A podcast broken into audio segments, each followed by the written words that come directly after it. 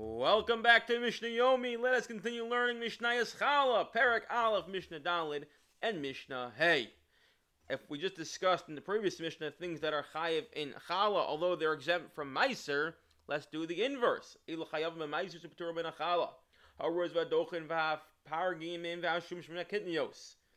are dough made from rice, millet, poppy, sesame, and legumes. All of these, one has to take Meiser, but certainly there's no Chala because it's not dough Uh, from a halachic perspective. So why I mention all these? So the answer is because people typically made bread out of them, and therefore the Mishnah wants to specify to remind us no obligation of challah on all these. Similarly, upachas mechamishas. If you have less than the requisite amount that you have to take challah from, that there's a minimum amount you need for challah, which we discussed previously. If you have don't have that amount, so also obviously there's an obligation for ma'aser, but not for challah. Okay, the next couple things are areas where you don't actually bake it. Important for challah is it has to be baked, or at least you have to have the intention to have baked it, even if ultimately you don't end up baking it. There's a little machlokas to show them there. Hasufganim. What's that? It's a sort of sponge like bread. You mix flour and water into a batter, and it's not a thick dough. It's very spongy. Hadvushanim, that's by mixing water and you fry it. Is kartinim, it's a very, very thin batter. It's a more of a wafer.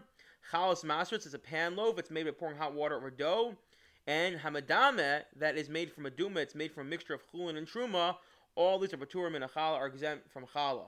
The reason and what's what's the reason they are exempt from challah? So the uh, maduma is exempt from challah just because it's um because it's it's considered truma because again it's there's a mixture of truma and non-truma in there and you don't take challah from truma its own exemption the other things is because it's not they're not considered bread we're going to explain that a little more in the next Mishnah. And that is as follows. Isa shetchilo sivgananim, v'sofa sivgananim, patur So you have this, again, this bread that's going to be fried in oil. Think almost a donut. It's a very thin batter and fried in oil.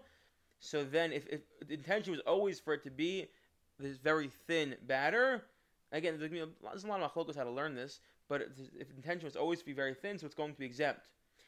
But if you initially made, planned on making it Suvganim, at the end it ends up being a very, you change your mind and you made it very much thicker. So then you have, it's obligated in Challah. So similarly, um, uh, Hakun Vokos Chayavas. This is a baby food that's obligated in challah. And why is it obligated in challah? Because the way they made it was they take bread and they ground it up, and since they ground up, and it once at one point it was bread, so that already creates an obligation to take off challah.